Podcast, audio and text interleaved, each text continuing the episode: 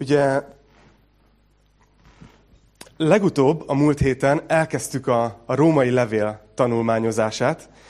Ez egy könyv a, a Bibliában, ami rögtön az evangéliumok és az abcsel után következik. Gyakorlatilag az első olyan apostoli levél a Bibliában, amiből aztán van jó sok.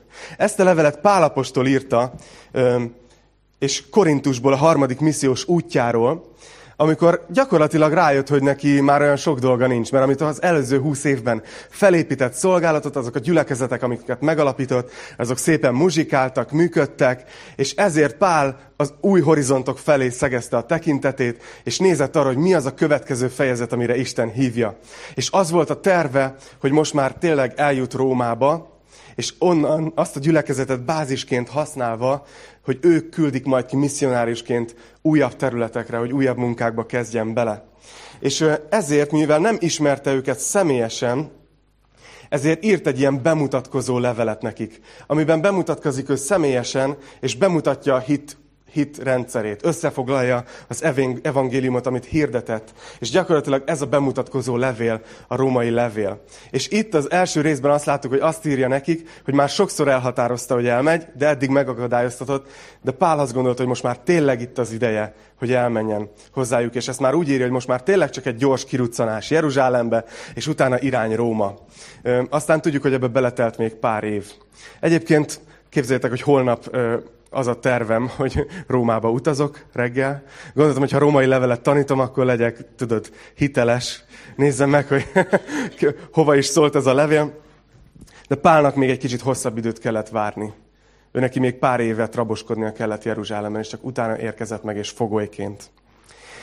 De mivel mondom, hogy gyakorlatilag ezt a levelet arra használja, hogy összefoglalja a hitét, ezért talán a legtisztább levele ahol nem foglalkozik gyülekezeti problémákkal, nem foglalkozik ö, ilyen személyes problémákkal, hanem egyszerűen az evangéliumot, az ő hitét összefoglalja. És ezt kezdtük el múlt héten tanulmányozni, az első fejezetet vettük végig, most összefoglalom nektek két percben, hogyha lekéstetek az előző tanításról, hogy mi az a gondolatmenet, amit eddig Pál végigvitt az első fejezetben hogy mi az evangélium. És azt látjuk, hogy az első fejezetben Pál először egy fekete bársonyt terít ki, amire majd rákerül az evangélium, mint gyémánt, hogy csillogjon a maga szépségébe, de először lefesti azt, hogy miért van az emberiségnek szüksége az evangéliumra. Hogy miért kell az evangélium.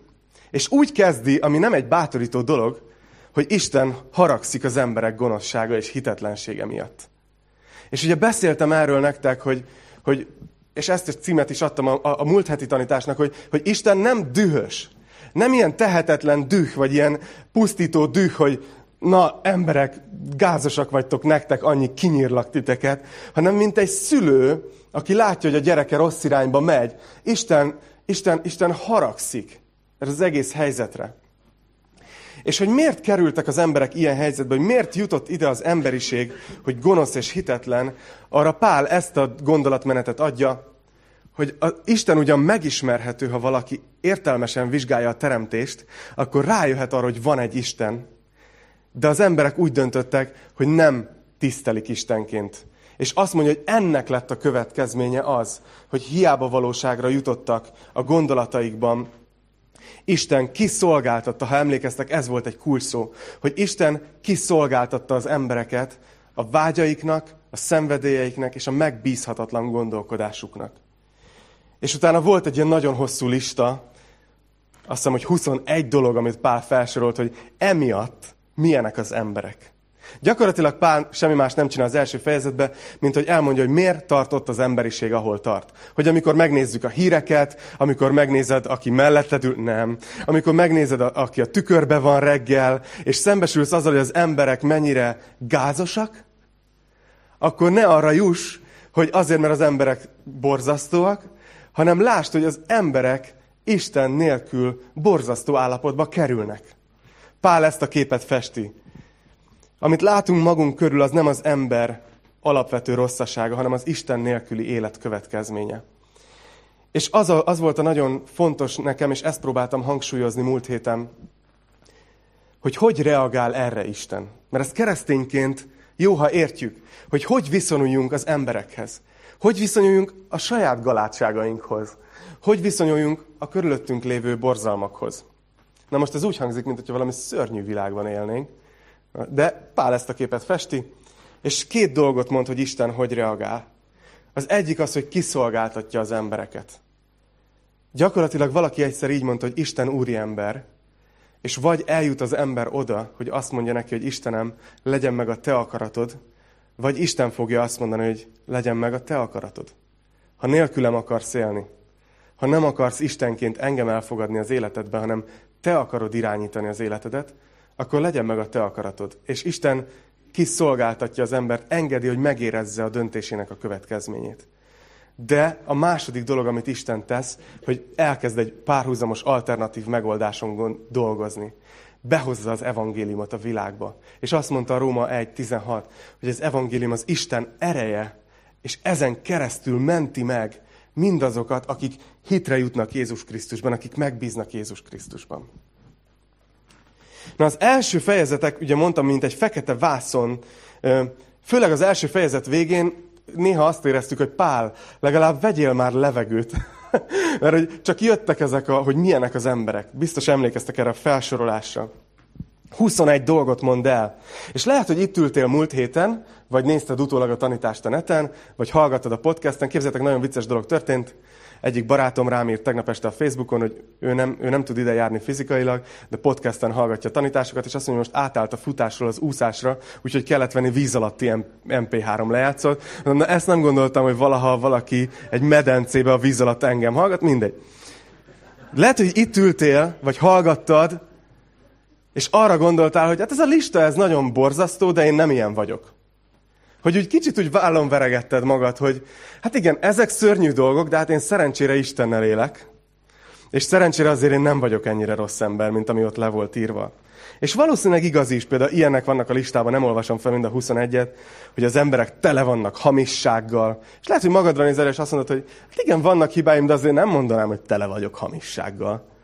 Azért Istennel járok. Azt mondja, hogy tele vannak gyilkos indulattal, és azt mondod, hogy jó, hát tasli, oké. Okay de azért megölni nem akarok senkit. Tudod? Tehát, hogy azért nem vagyok tele gyilkos indulattal, vagy, vagy ilyenek mond, hogy az emberek istengyűlölők, meg kíméletlenek, és, és lehet, hogy azt mondod, hogy hát igen, lehet, hogy az emberek ilyen, ilyenek Isten nélkül, de én, aki Istennel járok, azért nem, nem ilyen vagyok.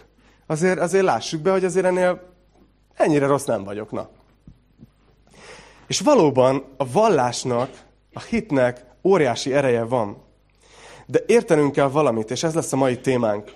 Ahhoz, hogy megértsük az evangéliumot, úgy igazán, hogy miért kellett, ahhoz azt is értenünk kell, hogy a vallás, a bűnöket kerülő erkölcsös élet az önmagában nem ment meg senkit.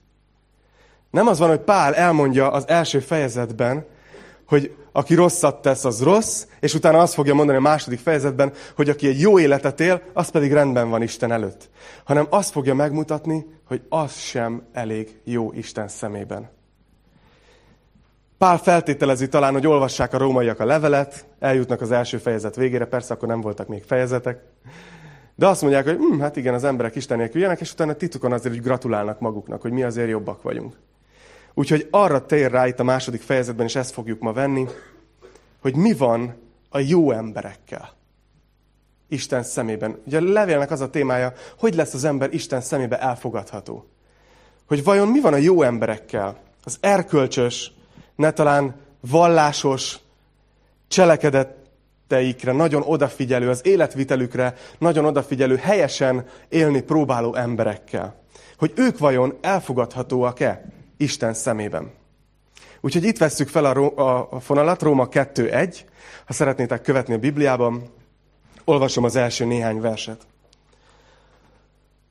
Azt mondja Pál, ezért nincs mentséged, te ítélkező ember. Mert amiben mást megítélsz, abban önmagadat ítéled el. Hiszen ugyanazokat teszed, miközben ítélkezel. Azt pedig tudjuk, hogy Isten ítélete igazságosan sújtja azokat, akik ilyeneket tesznek. Azt gondolod, te ember, aki ítélkezel azok felett, akik ilyeneket tesznek, holod magad is ugyanazokat cselekszed, hogy te megmenekülhetsz Isten ítéletétől? Vagy megveted jóságának, elnézésének és türelmének gazdagságát? És nem veszed tudomásul, hogy téged Isten jósága megtérésre ösztönöz? És itt állok meg. Pálnak a gondolatmenete, ahogy rátér a jó emberekre, ez. Az első dolog, amit látunk, hogy Pál lazán ítélkezőnek nevezi ezeket az embereket.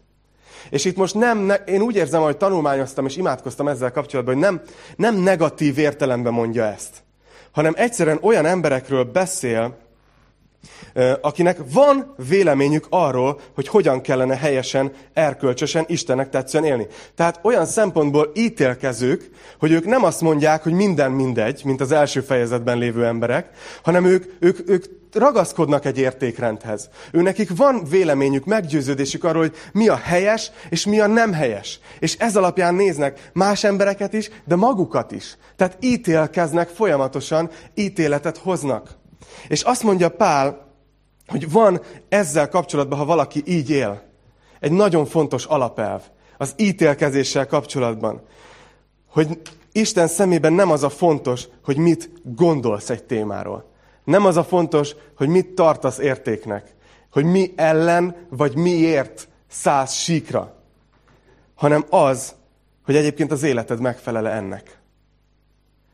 Tehát gyakorlatilag Pál ezt az alapelvet teszi itt le, hogy, hogy az egy dolog, hogy te ítélkezel, de, de miközben önmagadat ítéled el, és mást is megítélsz, ugyanazokat teszed. És azt mondja Pál, nézzétek, hogy, hogy Isten igaz, ítélete igazságosan sújtja, akik ilyeneket tesznek. Pál azt mondja, az ítélet Isten szemébe, ő nem azt ítéli meg, hogy te hogy gondolkozol. Hogy, hogy mennyire állsz ki helyes dolgokért. Hanem, hogy egyébként az életed hitelese. Ha ezen az alapon akarsz megítéltetni. És gyakorlatilag sarkalja őket, hogy ne el azt, hogy mi jó emberek vagyunk. Hanem, hogy nézzenek szembe, hogy biztos nincs egy pici bűnse az életükbe. Biztos nem teszik meg soha azt, amit egyébként megvetnek és elítélnek? Gyakorlatilag ezt mondja, hogy az ítéletnek az alapja nem az elvek, hanem a tények. És figyelmeztet, hogy attól, hogy tudod, mi a helyes, nem menekülsz meg az ítélettől. És érdekes nekem itt, hagyd térjek ki erre egy pillanatra, hogy említi azt, hogy, hogy Isten jóságát, elnézését, türelmét megveti egy ilyen ember. Én, én azt vettem észre, hogy az olyan emberek szemében, akik erkölcsösek és próbálnak jól élni, ez a három tulajdonság gyengeség. Figyeljétek meg, hogyha ő, nekik az a hozzáállásuk, hogy tudod, mi a helyes, tartsd be. Az a hozzáállásuk, hogyha nem tudod betartani, akkor kér segítséget. De valahogy old meg. Az nem válasz, hogy nem tudom. Valamit csinálj, hogy tudj jól élni. Tedd rendbe az életedet. És ezért érthető, hogy, hogy a részükről cefet sok energia megy abba bele, hogy helyesen éljenek. Tehát nem tudnak azzal mit kezdeni, ha látnak egy másik embert, aki pedig azt mondja, hogy én nem tudok jól élni. Én nem tudok helyesen élni. És lenézik azt, aki nem tesz bele annyi energiát, mint ők, abba, hogy helyesen éljen. A jóságnál, amit itt említ, fontosabbnak tartják az igazságosságot. Azt mondják ezek az emberek, hogy ne arról beszéljünk, hogy most Isten mennyire jó, mert a törvény ott van a Bibliában. Le van írva, hogy hogy kell élni. Tegyünk meg mindent, hogy úgy éljünk.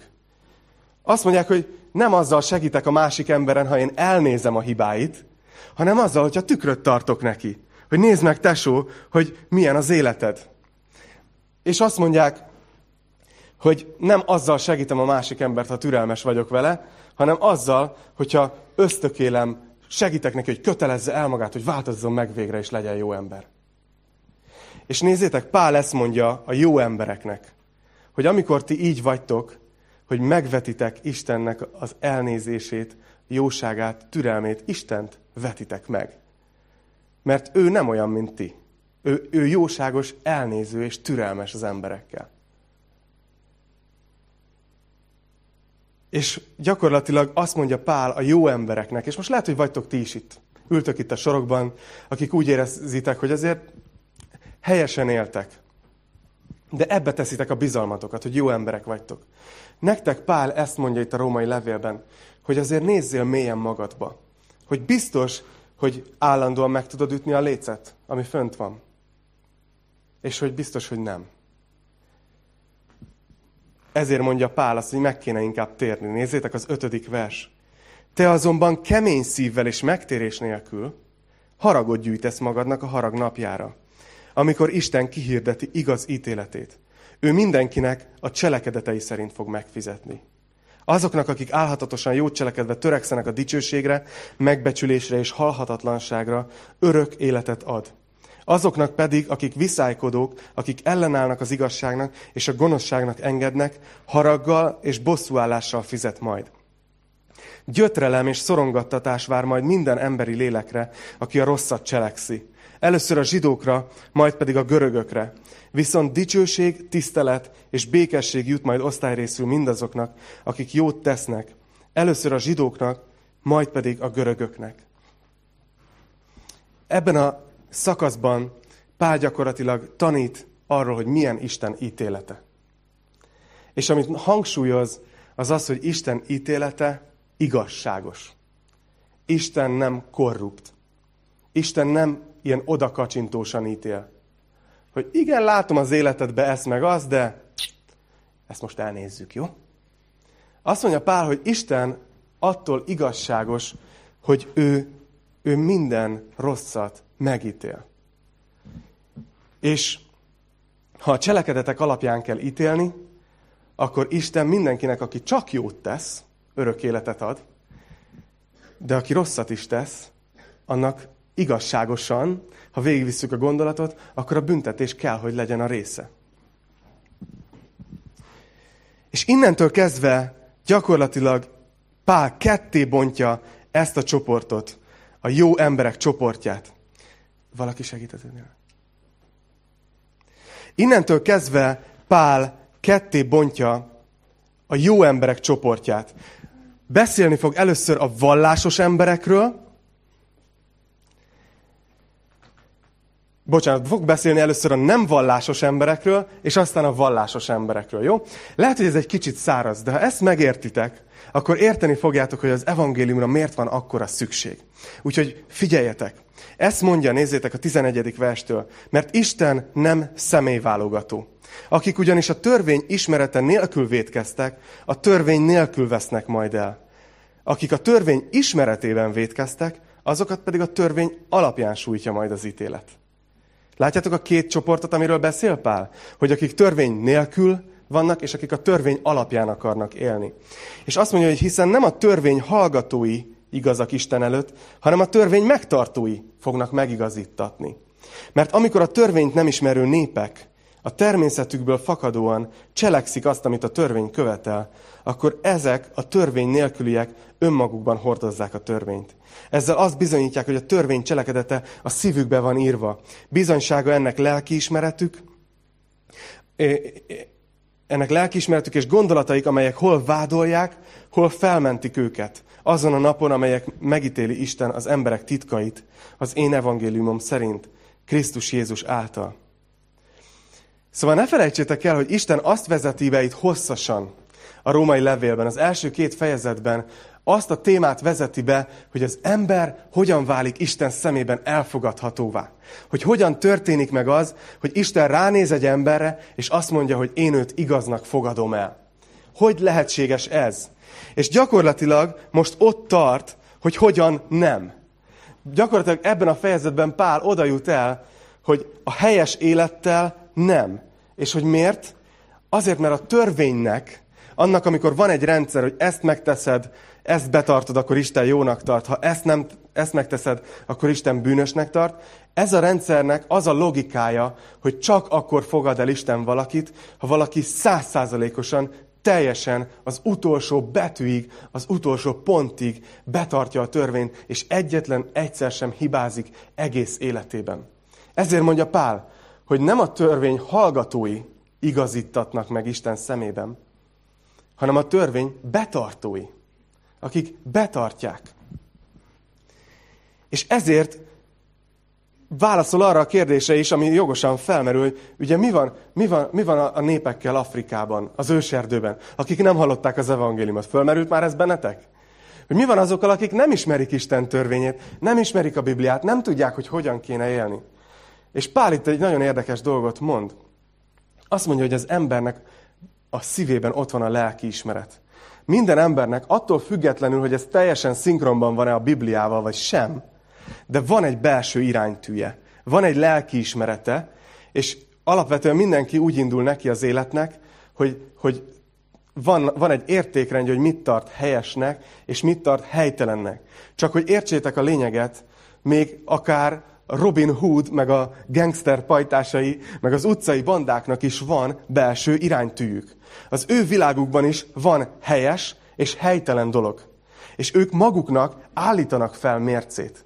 Ez lehet, hogy nagyon távol áll attól, ami a mi mércénk. Lehet, hogy nekik mondjuk belefér, hogy megöljön valakit, tudod, vagy, vagy átgázoljon valakit, de ő ezt azért teszi, mert hisz egy magasabb rendű célba. Mondjuk a rendszer megbuktatásába, a, a, a, nem tudom, a törvényes hatalom felszámolásában, aki kizsákmányolja az embereket. Tehát mégiscsak van egy belső lelkiismeret, egy belső iránytű. És Pál itt azt mutatja meg, hogy az a baj velünk emberekkel, és ha a szívünkre tesszük a kezünket, akkor tudjuk, hogy ez igaz, hogy mi a saját belső értékrendünknek se tudunk megfelelni. Hogy Isten még abba is belemegy, hogy mindenkit az alapján ítél meg. A lelki ismerete alapján. Amit tényleg helyesnek vagy helytelennek gondolt.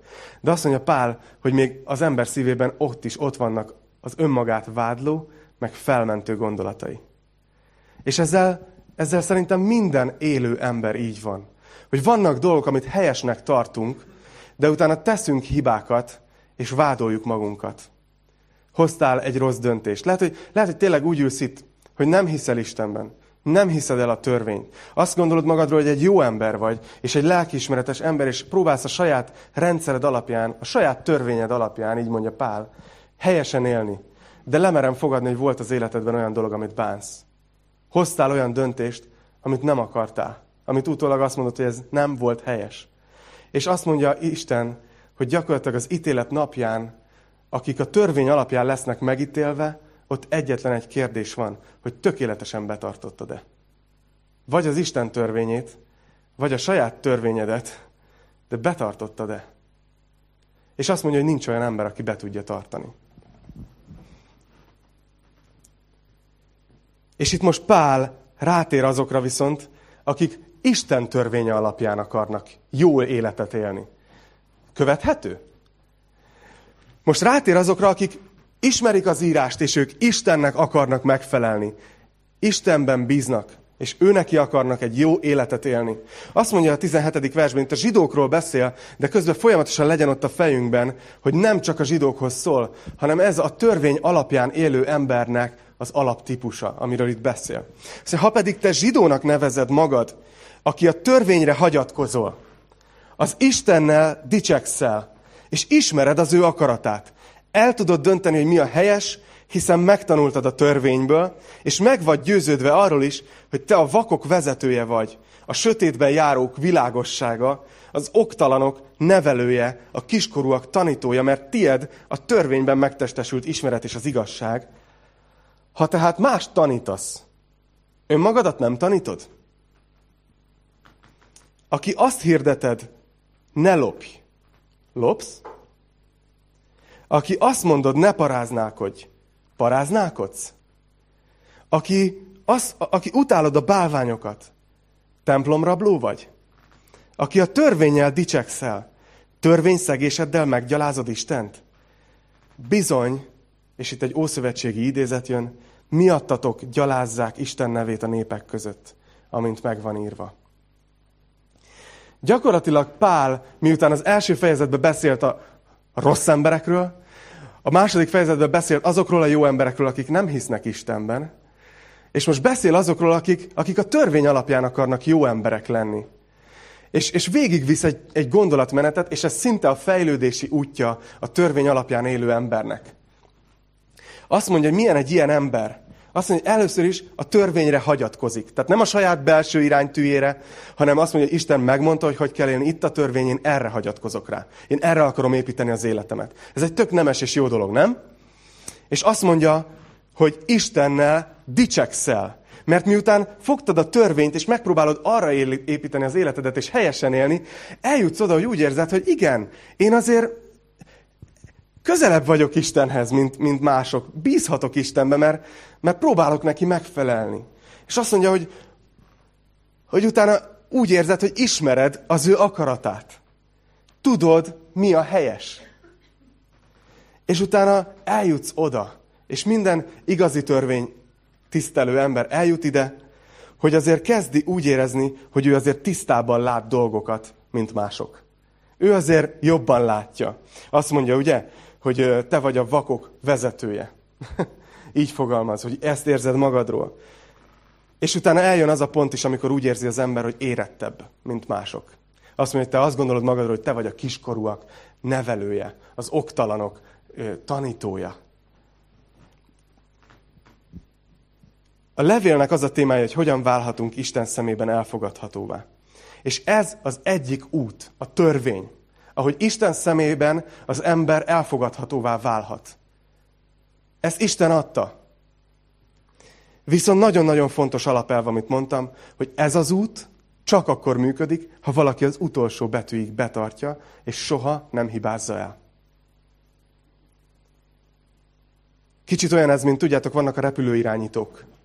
Van ez a szakma, akik, akik fogadják a, a repülőket, és, és indítják az újakat, és kommunikálnak a pilótákkal, akik furcsa akcentusban beszélik az angolt, és én néha be, behallgatok így a pilóta fülkébe, és hallom ezeket a mondatokat, és azt sem tudom, miről beszélnek. Állítólag például ez egy olyan szakma, amit, ha jól tudom, egyszer próbálhatja meg valaki azt a tesztet, hogy ő, ami, ami az ő figyelmét, mentális fókuszáló képességét felméri. Ha az az egy teszt nem sikerül, akkor ő a világszinten mindenhol bekerül abba a rendszerbe, hogy ő sehol nem próbálhatja meg újra, hogy ő repülőirányító legyen, vagy légiforgalom irányító. Tehát nagyon durva, hogy vannak ilyen szakmák, ahol azt mondják, hogy egy esélyed van. Ha elrontod, akkor te ebbe nem vehetsz részt. Ilyen a törvény a Bibliában. Hogy a törvény az egy út Istenhez, de csak akkor működik, ha egyszer se rontod el.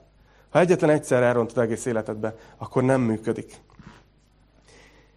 És Pál erre veszi rá ezeket az embereket, nézzétek, ahogy, ahogy elmondta nekik. És magukra ismernek, hogy igen, mi ismerjük a törvényt. Mi azért jobban látjuk, mint a többiek. Mi, mi azért tudunk, érettebbek vagyunk, tudunk másokat tanítani. Mi tudjuk, mi a helyes, mi a helytelen. Mi azért nem csak úgy random élünk, hanem mi nekünk egy értékrenden alapul az életünk. Pál erre próbálja rávenni őket, hogy figyeljetek, az a baj, hogy, hogy az életed még mindig nem tökéletes. Lehet, hogy nagyon jó. Lehet, hogy nagyon közel vagy. De ha szívedbe nézel mélyen, akkor tudod, hogy megszeged Isten törvényét. Azt mondja, hogy te, aki azt tanítod, hogy ne lopj, lopsz, annyira megkérdezném azt, aki például a törvény alapján akar Isten szemében jó lenni, hogy volt olyan valaha, hogy a munkaidődnek egyetlen egy percét másra fordítottad, mint arra, hogy a munkaadód érdekeid szolgáld? Loptál. Volt, azt mondja, aki azt mondott, hogy ne paráználkodj, paráználkodsz?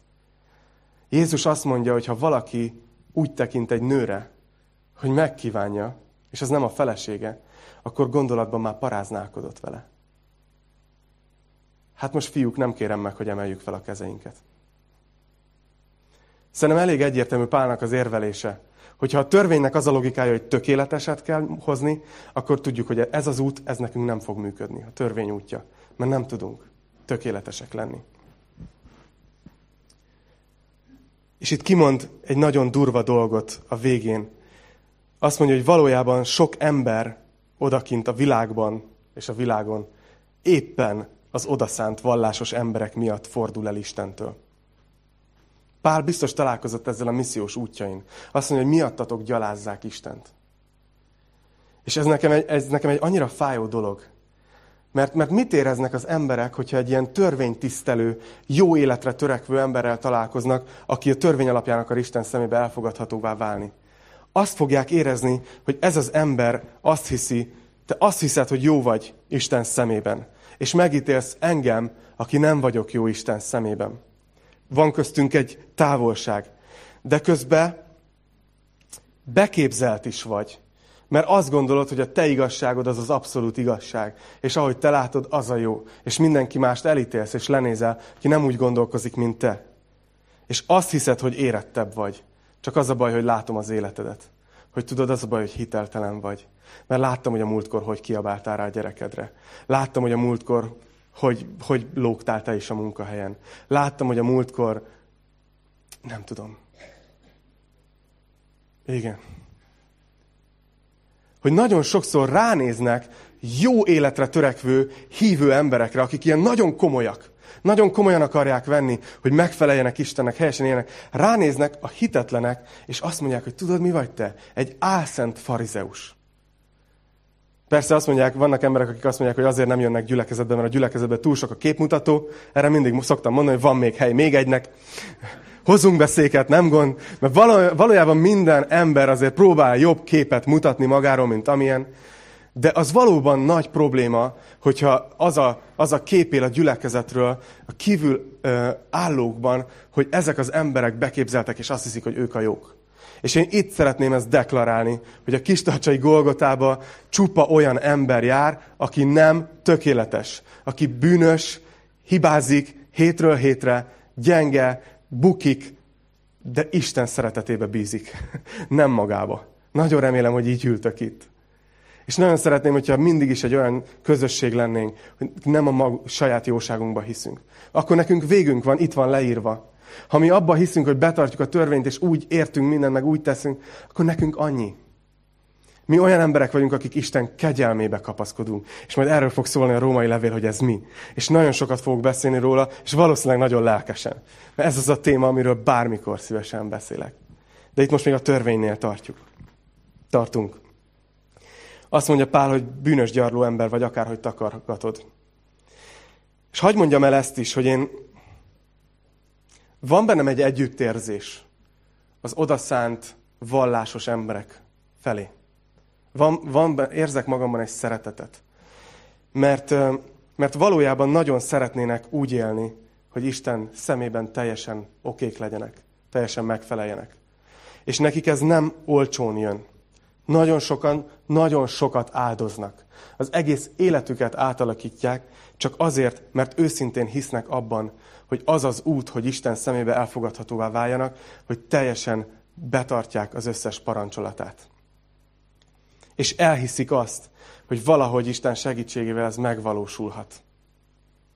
És mivel ezt hiszik, hogy, hogy, hogy, hogy tökéletesnek kell lenni, ezért azt látom, újra és újra szembesültem ezzel, hogy nem tudnak mit kezdeni azzal, amikor becsúszik bűn az életükbe. Mert a törvény logikája, ha igazán hirdetjük a törvényt, nem ismeri a kegyelmet. A törvény azt mondta, hogy a bűnért vérnek kell folynia. Vérontás nélkül nincs bűnbocsánat. Nincs olyan, hogy Isten azt mondja, hogy ezt még elnézem neked. Minden bűnünkért, testvérek, minden bűnünkért Jézus Krisztus vére folyt ki. Azért, amit a múltban elkövettünk, amit ma elkövettünk, amit holnap fogunk elkövetni. Ez nem felszabadít minket, hogy bűnözzünk, csak látnotok kell, hogyha csak a törvény alapján állnánk, akkor nem tudnánk mit kezdeni a bűnnel. És jellemzően két mód van, hogy mit kezd az ember a bűnnel, ha a törvény alatt él. Vagy megpróbálja eltakarni, titkolni. És én, amikor valaki nagyon keménykedik, akkor egyre inkább az van a szívemben, én nem, én nem fogok veled vitatkozni. Imádkozom azért, hogy megértsd az Isten kegyelmét, és, és, és lemert venni ezt a, ezt a maszkot, ezt az állarcot, hogy nálad minden rendben van. Ezt az ember nem meri levenni, amíg nem bízik abba, hogy Isten annyira szereti őt, hogy halljátok, ismertem olyan embereket, akik éveken át azzal a tudatban éltek keresztényként, mivel volt bűn az életükben, hogy senki más nem tudja rajtuk kívül. Mindenki azt gondolja, hogy ők jó hívők, de ők belül meg voltak róla győződve, hogy elkárhoznak. Egyszerűen azért, mert tudták, hogy a törvénynél a bűn az bűn. De kívülről mégis próbálták takargatni, hogy legalább abban a pár évtizedben mindenki azt higgye legalább kívülről, hogy minden oké. Okay. Aztán majd jön, aminek jönnie kell. A másik dolog, amit megtesznek sokszor törvényeskedő keresztények is, az az, hogy mivel a bűnnel nem tudunk mit kezdeni, mivel azt mondjuk, hogy, hogy rendes keresztény nem tehet bűnt, mert, mert be kell te, tölteni azt a lécet, meg kell ugrani azt a lécet, ezért elkezdik bagatelizálni a bűnt. És azt mondják, hogy az nem bűn, az csak hiba. Az csak gyengeség. Jézus Krisztusnak a vére nem hibákért, nem gyengeségekért folyt ki. A legapróbb bűnünk, a legapróbb helyzet, amikor nem teljesen azt mondtad, ami az igazság. Azt úgy nevezzük, hogy hazugság. Nevezheted füllentésnek. Azért Jézus vére kifolyt. Mi nem bagatelizálhatjuk a bűnt. Mi annyira komolyan vesszük a bűnt, hogy azt mondjuk, hogy ha nincs kegyelem, akkor nekünk annyi. Pál erre próbálja itt rávenni ezeket az embereket, hogy nézzenek magukba. A római levél hátralevő része viszont arról szól, hogy nincs végünk, hanem éppen akkor kezdődik minden, amikor egy ember odaáll Isten elé, és beismeri, hogy nem tud elég jó lenni. Amikor beismeri gyakorlatilag, hogy bűnös. És amikor beismered, hogy nem tudsz Isten jogos elvárásainak megfelelni, visszajutsz odáig, ahogy a római levélben indultunk, hogy Isten az Isten, ő mondja meg, hogy mi a helyes és mi a helyes. Eljutsz oda, hogy nem tudsz megfelelni az elvárásainak, akkor jutsz el oda, hogy ajaj, bajba vagyok. Akkor kiment meg engem ebből a helyzetből. És akkor jön az evangélium, amire azt mondja Pál, hogy Isten ereje, amin keresztül Isten megment mindenkit, aki bízik benne. Hogy amikor eljut az, oda az ember, hogy bajba vagyok, nem tudok megfelelni Isten elvárásnak, bűnös ember vagyok, az igazságos Istennek jogos az ítélete az életem felett. És akkor meghallod azt, hogy Jézus Krisztus azért jött el erre a földre, és ment el arra a keresztre, azért tárta szét a kezeit, hogy azt az ítéletet, amit téged terhelt jogosan, azt ő maga felvállalja és betöltse, magára vegye. Ez a megtérés amikor odamész és azt mondod, hogy köszönöm, Jézus, hogy megmentettél. Ezért énekeljük azt, hogy megváltom és Istenem. Nem egy vallásos szó. Hisszük azt, hogy mi magunk erejéből, mi a sötétség hatalmának a szolgái voltunk. És volt valaki, aki eljött, és letette az asztalra a váltságdíjat. És azt mondta, hogy ez az ember innentől az enyém. És Pál itt még rátér egy kérdésre, ez lesz az utolsó, amit ma megosztok veletek ami már mintha nem is annyira a harmadik csoporthoz szólna. Mert akikről eddig beszéltem, azok olyan emberek, akik, akik szívvel, lélekkel szeretnének megfelelni Istennek az életükkel.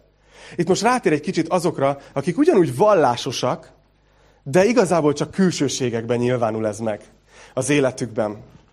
És amivel a zsidók esetében ez a körülmetélkedés volt, ezért erről fog beszélni, de megint csak körülnézünk, és láthatunk annyi mindent amivel az emberek azt gondolják, hogy, hogy ez a vallási külsőség, és ha ezt megteszem, akkor rendben vagyok. Átestek ezen a szertartáson, úgy gondolják, hogy innentől kezdve Istenhez tartoznak, a szövetség részesei, akár Istennel járnak, akár nem.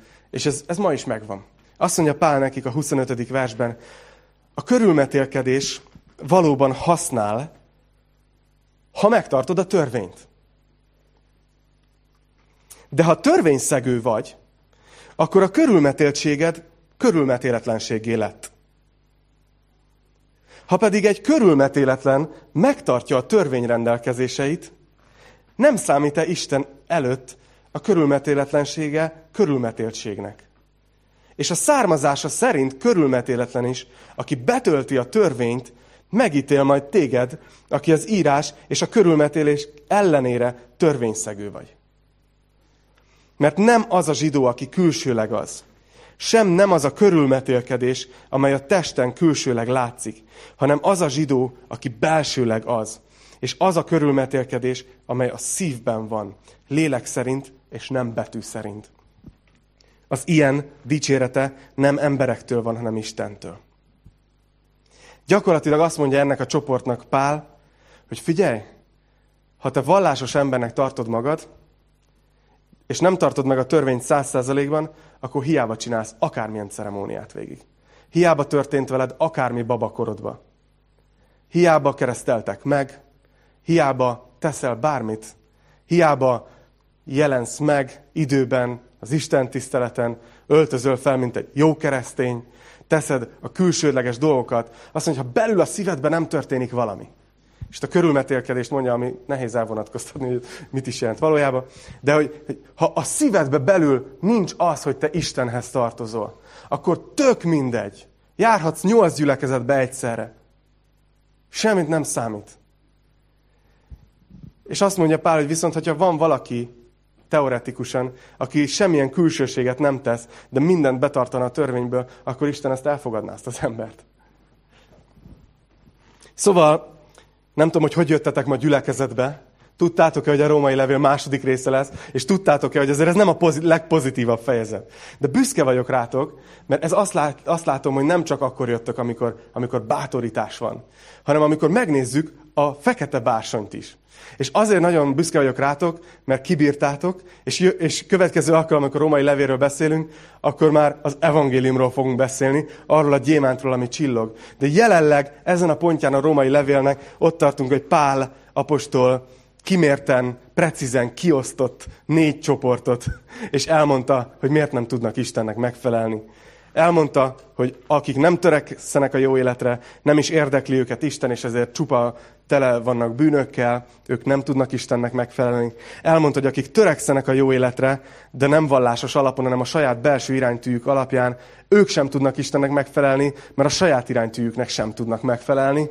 Elmondta, hogy a vallásos emberek, akik odaszántan vallásosak, és őrült energiát tesznek abba, hogy valahogy megfeleljenek Isten elvárásainak, ők se tudnak megfelelni, mert legalább egy bűn biztos becsúszott az életük során, és elmondta, hogy akik pedig a vallásosság külső jeleiben reménykednek, hogy majd emiatt Isten szemébe elfogadhatóak lesznek, ők sem lesznek. Úgyhogy hát ez nem egy pozitív magas hang, amin így befejezhetjük a tanítást, de jelenleg itt tartunk a római levélben. És gyakorlatilag ebbe a négy kategóriába minden ember belefér, azt hiszem.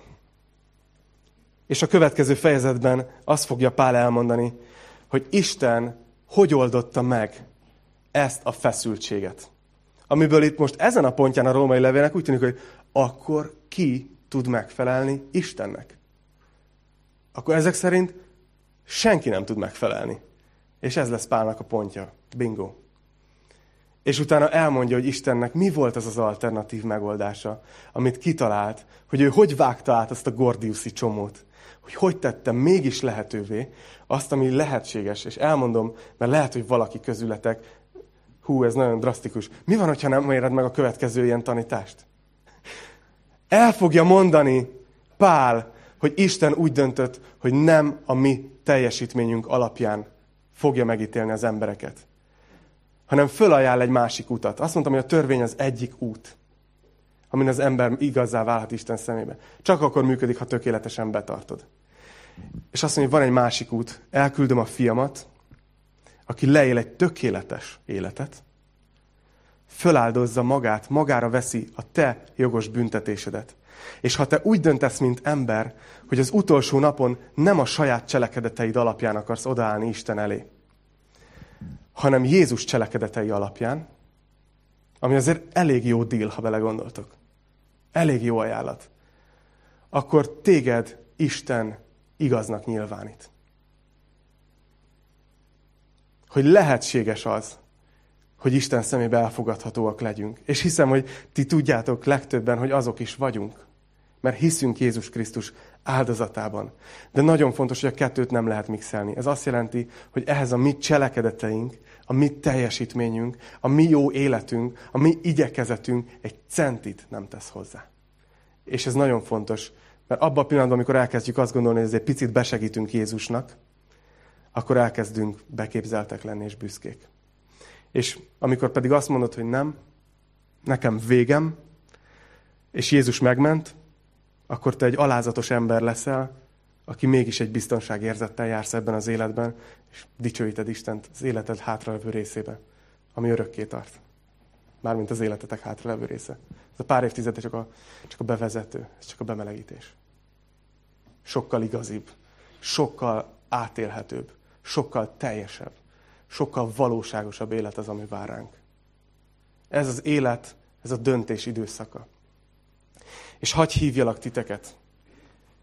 Ha van valaki, aki neten hallgatja, és még nem hoztad meg ezt a döntést, valahogy még, még abba bízol, hogy, hogy azért nem vagyok én rossz ember, akkor remélem, hogy, hogy a mai tanításból átment, hogy nem, lehet, hogy jó ember vagy, csak nem, nem vagy elég jó. És ezt nem én mondom, hanem Isten igéje. Ne bízzál a saját jóságodba, hanem tedd ki a fehér zászlót. Mondd azt Jézusnak, hogy igazad van, hogy bűnös vagyok. Elhiszem, hogy ezért tényleg meg kellett halnod. És én odadom az életemet. Ez nagyon egyszerű. Ha bárki van itt a teremben, vagy az, interneten keresztül, és szeretné ezt megtenni, csak egyszerűen fogd ma magadat. Isten nem kér mást. És imádkozz hozzá. És kér tőle bocsánatot, és add át neki az életedet. Minden meg fog változni. Imádkozzunk.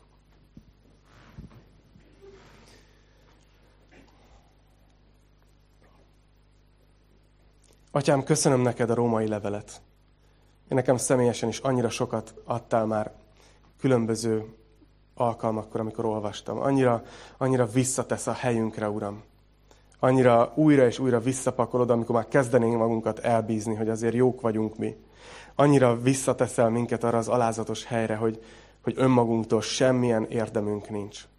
Hogy előtted teljesen jogosan, teljesen igazságosan megítélve állunk. A saját cselekedetünkre nézünk.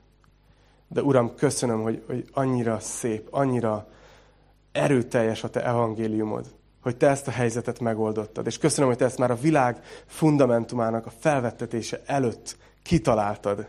Hogy ez neked nem egy hirtelen jött gondolat volt, Uram. Hogy Te vissza akarod szerezni az emberek szívét magadnak. És hogy ezért semmi nem volt drága, még a saját fiadat sem sajnáltad tőlünk, Uram. És tudjuk, hogy te, te egy vagy három személyben nem értjük, Uram, hogy mi történt ott az Istenségen belül, de hogy valahogy az Isten önmagát adta értünk. Ez felfoghatatlan ez a gondolat, Uram. És szeretnénk téged szolgálni az egész életünkben, nem azért, nem azért, hogy elfogadhatóvá váljunk a szemedben, Uram, hanem azért, mert tudjuk, hogy Jézus miatt elfogadhatóvá váltunk. És Uram, imádkozom azért, hogyha van még bárki itt közöttünk, környezetünkben, interneten, aki hallgatja ezt, aki még, aki még ezt nem meri kimondani magáról. Uram, kérlek, mutass rá szívükben, hogy szükségük van rád. És segíts nekik, hogy legyen ma az a nap, amikor átadják az életüket neked. A te nevedben imádkozunk, Jézus. Amen. Amen.